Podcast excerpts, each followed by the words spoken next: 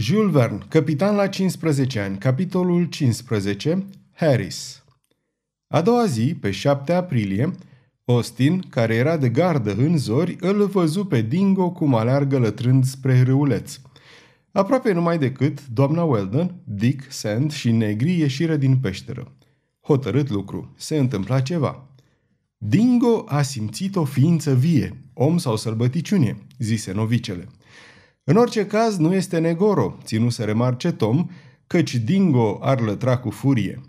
Dacă nu este Negoro, unde ar putea fi? întrebă doamna Weldon, aruncându-i lui Dick Sand o privire înțeleasă numai de acesta.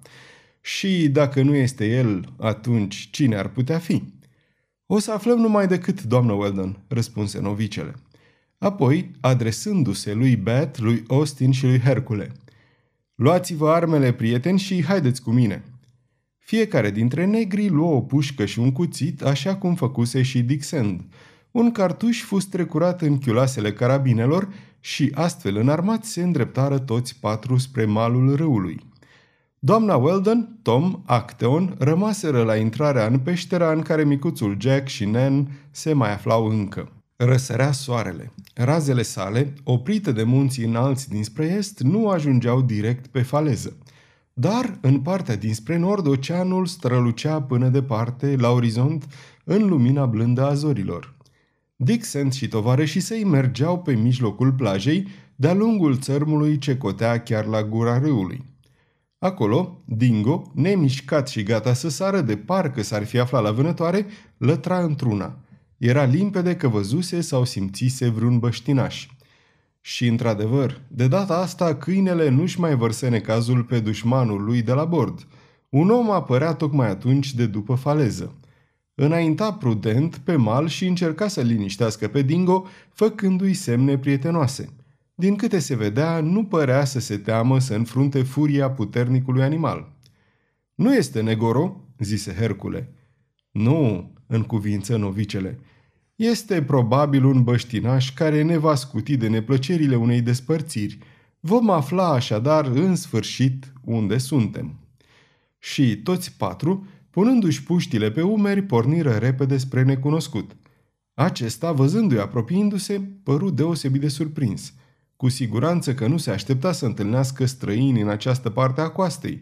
La fel de sigur este că nu zărise încă rămășițele lui Pilgrim Altfel și-ar fi explicat foarte simplu prezența naufragiaților. De altfel, în timpul nopții, resacul îi sprăvise de distrus scheletul navei, din care rămăseseră doar niște resturi ce pluteau departe în larg. În prima clipă, necunoscutul, văzându-i îndreptându-se spre el pe acești patru bărbați înarmați, făcu o mișcare pentru a se întoarce din drum. Avea o pușcă în bandulieră pe care și-o trecu repede în mână, iar din mână pe umăr se vedea că era cuprins de o agitație. Dick Sand făcu un gest de salut pe care fără îndoială că necunoscutul îl înțelese căci continuă să înainteze. Dick putu atunci să-l cerceteze cu atenție.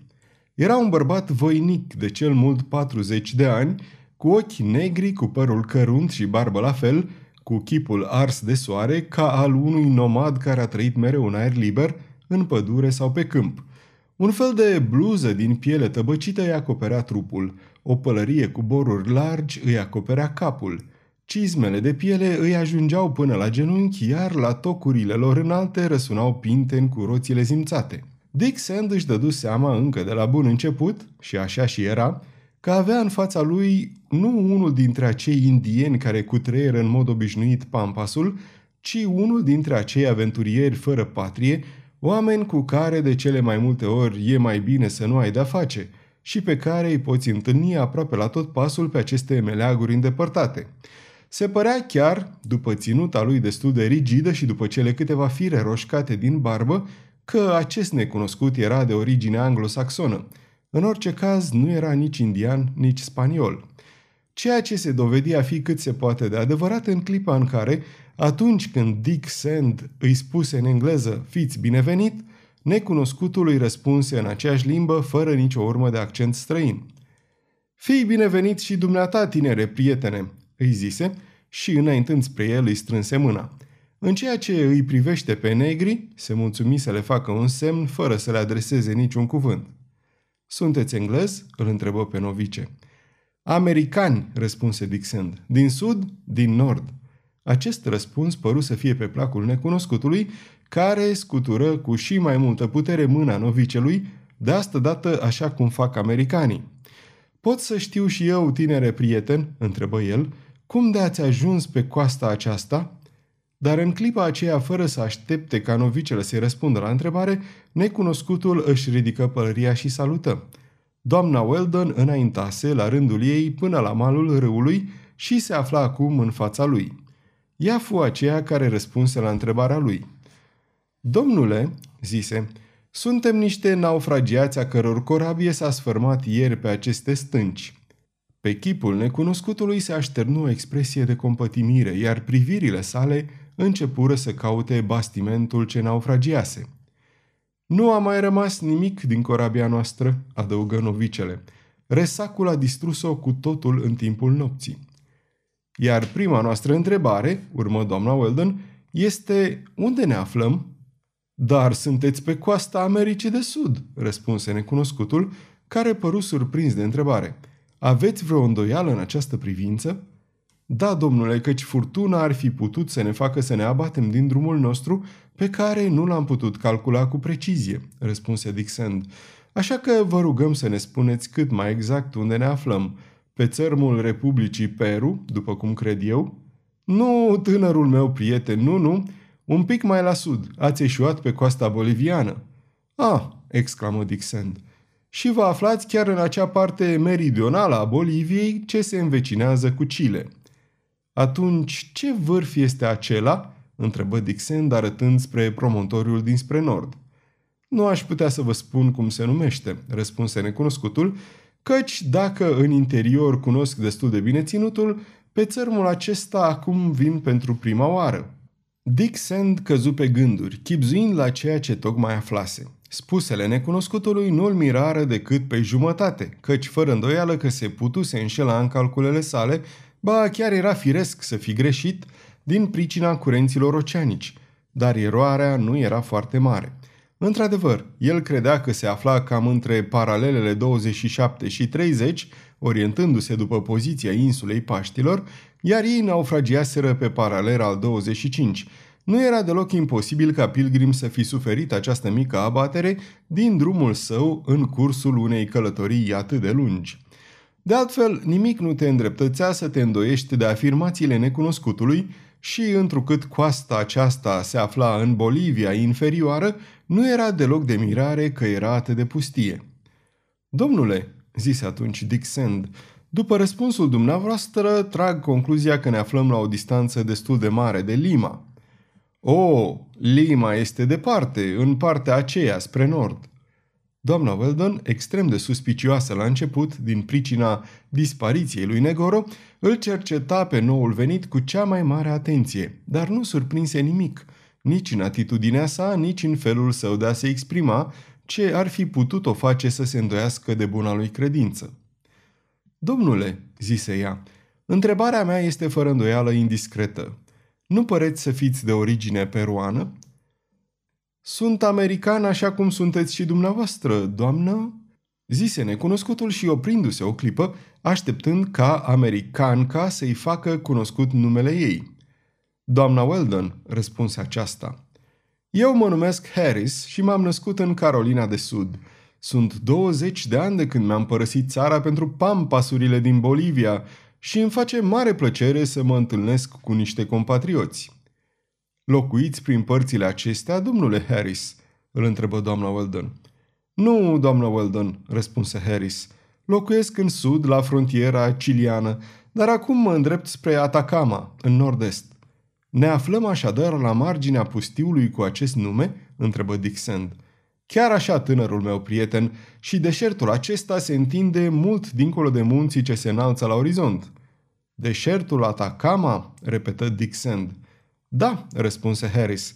Pustiul ăsta formează un fel de țară aparte în această întinsă Americă de Sud, de care se deosebește în multe privințe.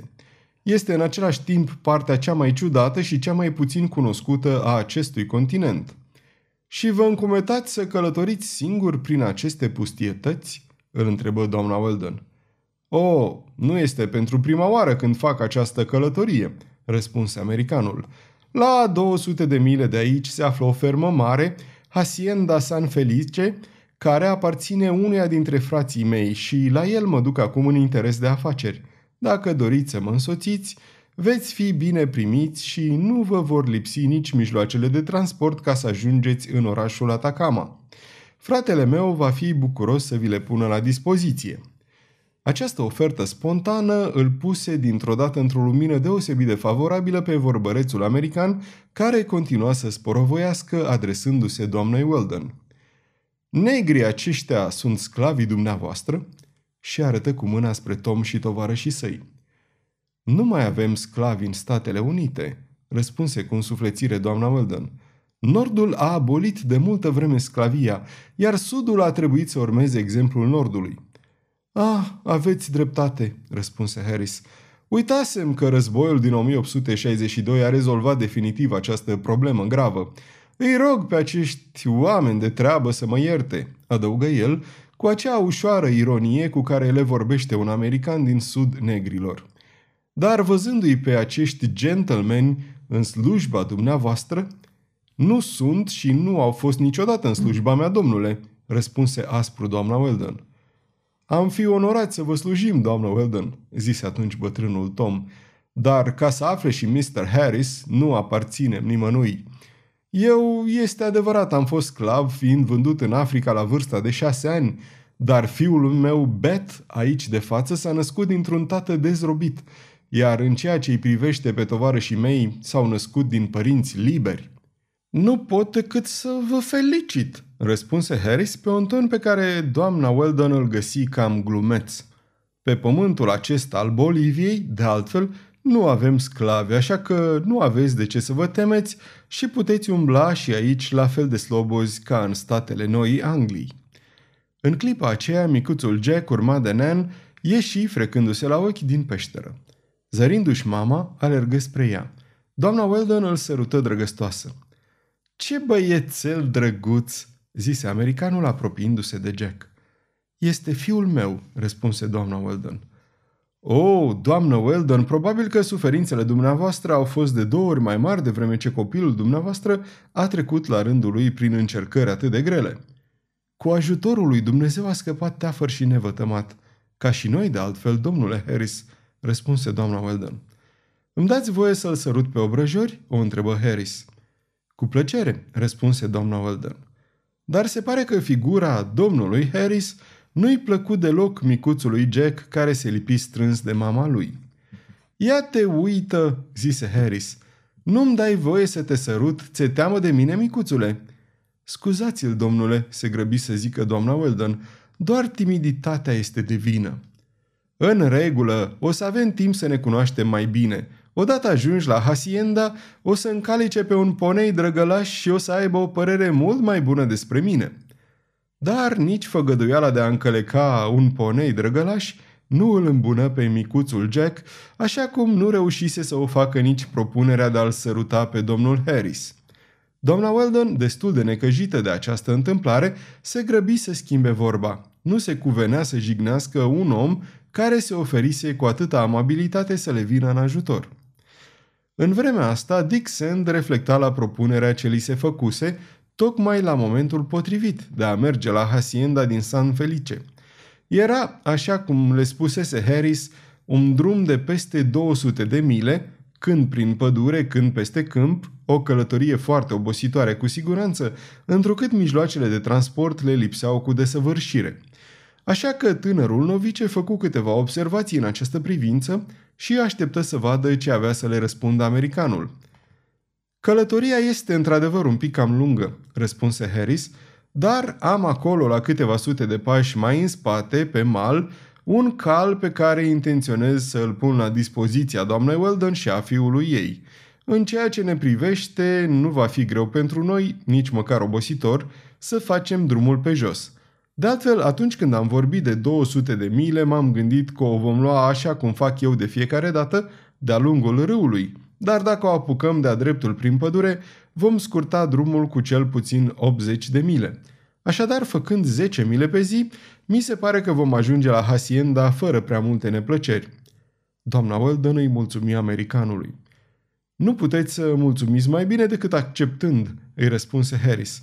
Deși nu am străbătut niciodată până acum această pădure, nu cred că îmi va fi greu să-mi croiesc drum prin ea, căci sunt obișnuit cu pampasul. Dacă există o problemă într-adevăr importantă, aceea a merindelor. Eu nu am la mine decât exact atât cât îmi trebuie ca să ajung la Hacienda din San Felice. Domnule Harris, răspunse doamna Weldon, din fericire, noi avem alimente într-o cantitate mai mult decât îndestulătoare și vom fi încântați să le împărțim cu dumneavoastră. Ei, doamnă Weldon, mi se pare că totul e cum nu se poate mai bine și nu ne rămâne decât să plecăm. Harris se îndreptă spre mal cu intenția de a-și lua calul din locul în care îl lăsase, dar Dick se opri punându-i o nouă întrebare. Tânărului novice nu prea convenea să părăsească țărmul și să se afunde în interiorul ținutului, luând-o prin această pădure fără sfârșit. Marinarului din el i-ar fi plăcut mai mult să rămână pe malul oceanului.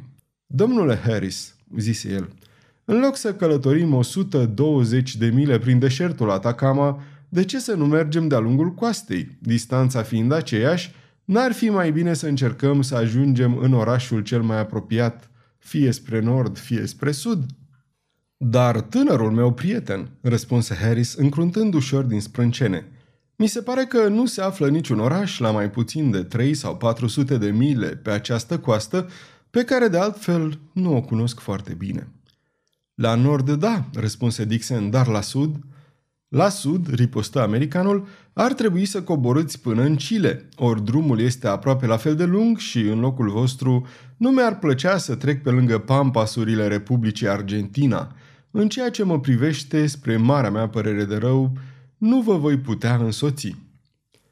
Vasele care se duc din Chile în Peru nu se pot deci zări de pe coasta aceasta? întrebă doamna Weldon. Nu, răspunse Harris. Navighează mult mai în larg și nu ați avut cum să vă întâlniți cu ele. Într-adevăr, răspunse doamna Weldon. Ei bine, Dick, mai ai să-i pui vreo întrebare domnului Harris? Una singură, doamnă Weldon, răspunse novicele, care nu vroia să se dea bătut cu una cu două. L-aș întreba pe domnul Harris în ce port crede dânsul că am putea găsi un vapor cu care să ne întoarcem la San Francisco.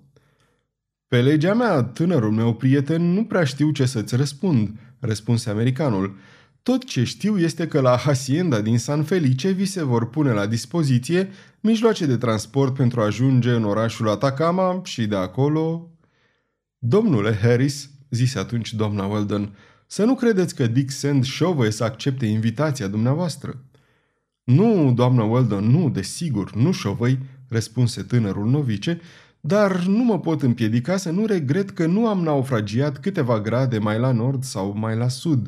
Am fi fost în preajma unui port și această împrejurare ar fi ușurat mult repatrierea noastră, fără să mai fim siliți să apelăm la bunăvoința domnului Harris. Să nu vă fie teamă să profitați de mine, doamnă Weldon, urmă Harris. Vă repet că am foarte rar ocazia să mă aflu în prezența unor compatrioți. E o adevărată plăcere pentru mine să vă fiu de folos. Primim propunerea dumitale, domnule Harris, zise doamna Weldon, dar n-aș vrea totuși să vă lipsesc de cal. Sunt obișnuită să merg pe jos.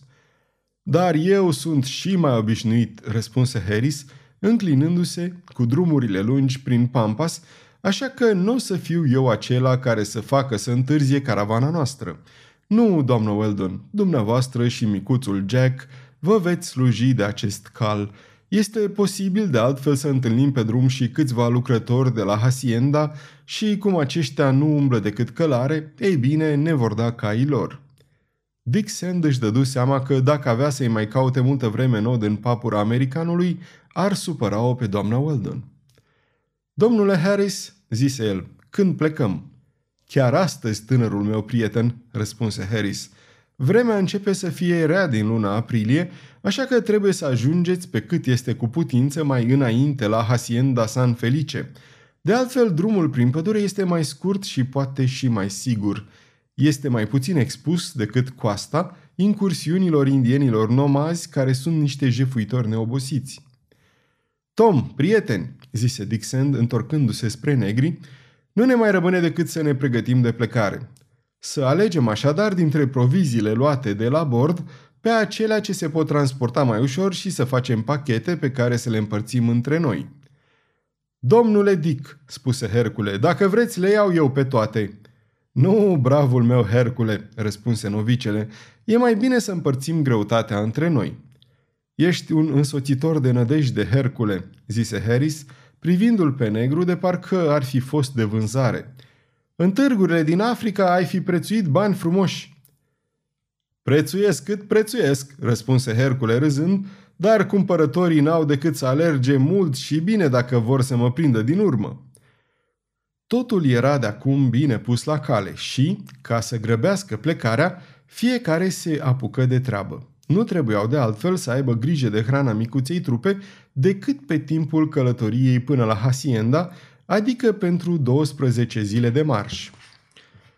Dar, domnule Harris, înainte de a pleca, zise doamna Weldon, înainte de a primi ospitalitatea dumitale, vă rog să o primiți pe a noastră.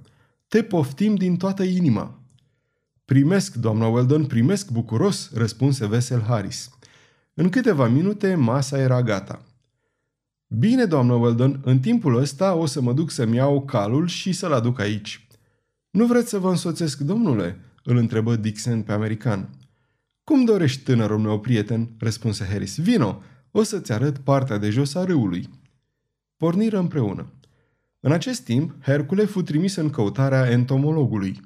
Pe legea mea, vărului Benedict nici că îi păsa de ceea ce se întâmpla în jurul lui.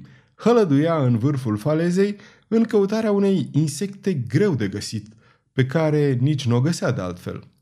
Hercule reuși cu chiu cu vai să-l facă să coboare. Doamna Weldon îi aduse la cunoștință că se hotărâseră să pornească la drum și că vor călători 10 zile în interiorul regiunii. Vărul Benedict răspunse că era gata de plecare și că nici nu-și dorea altceva decât să străbată chiar și întreaga Americă, cu condiția de a fi lăsat să colecționeze pe drum. Cu ajutorul lui Nan, doamna Weldon se apuca atunci să pregătească o masă pe cinste.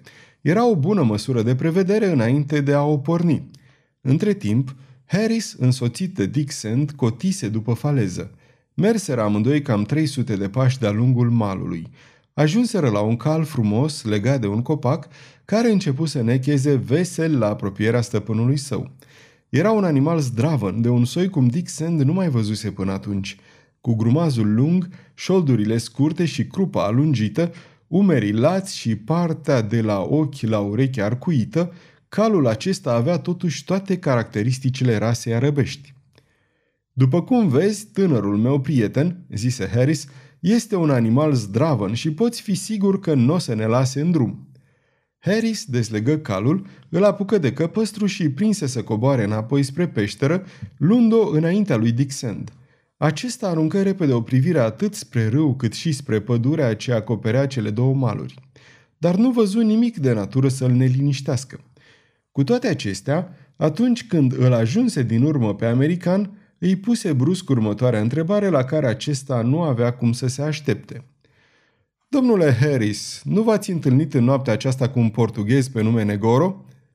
Negoro? repetă Harris, cu tonul unui om care nu înțelege ce vrei să-i spui. Cine mai e și negoro ăsta? Era bucătarul vasului, răspunse Dixon, și a dispărut. Poate că s-a necat, zise Harris. Nu, nu, spuse Dixon. Ieri seara era încă împreună cu noi, dar în timpul nopții ne-a părăsit și probabil că a urcat de-a lungul malului acestui râu.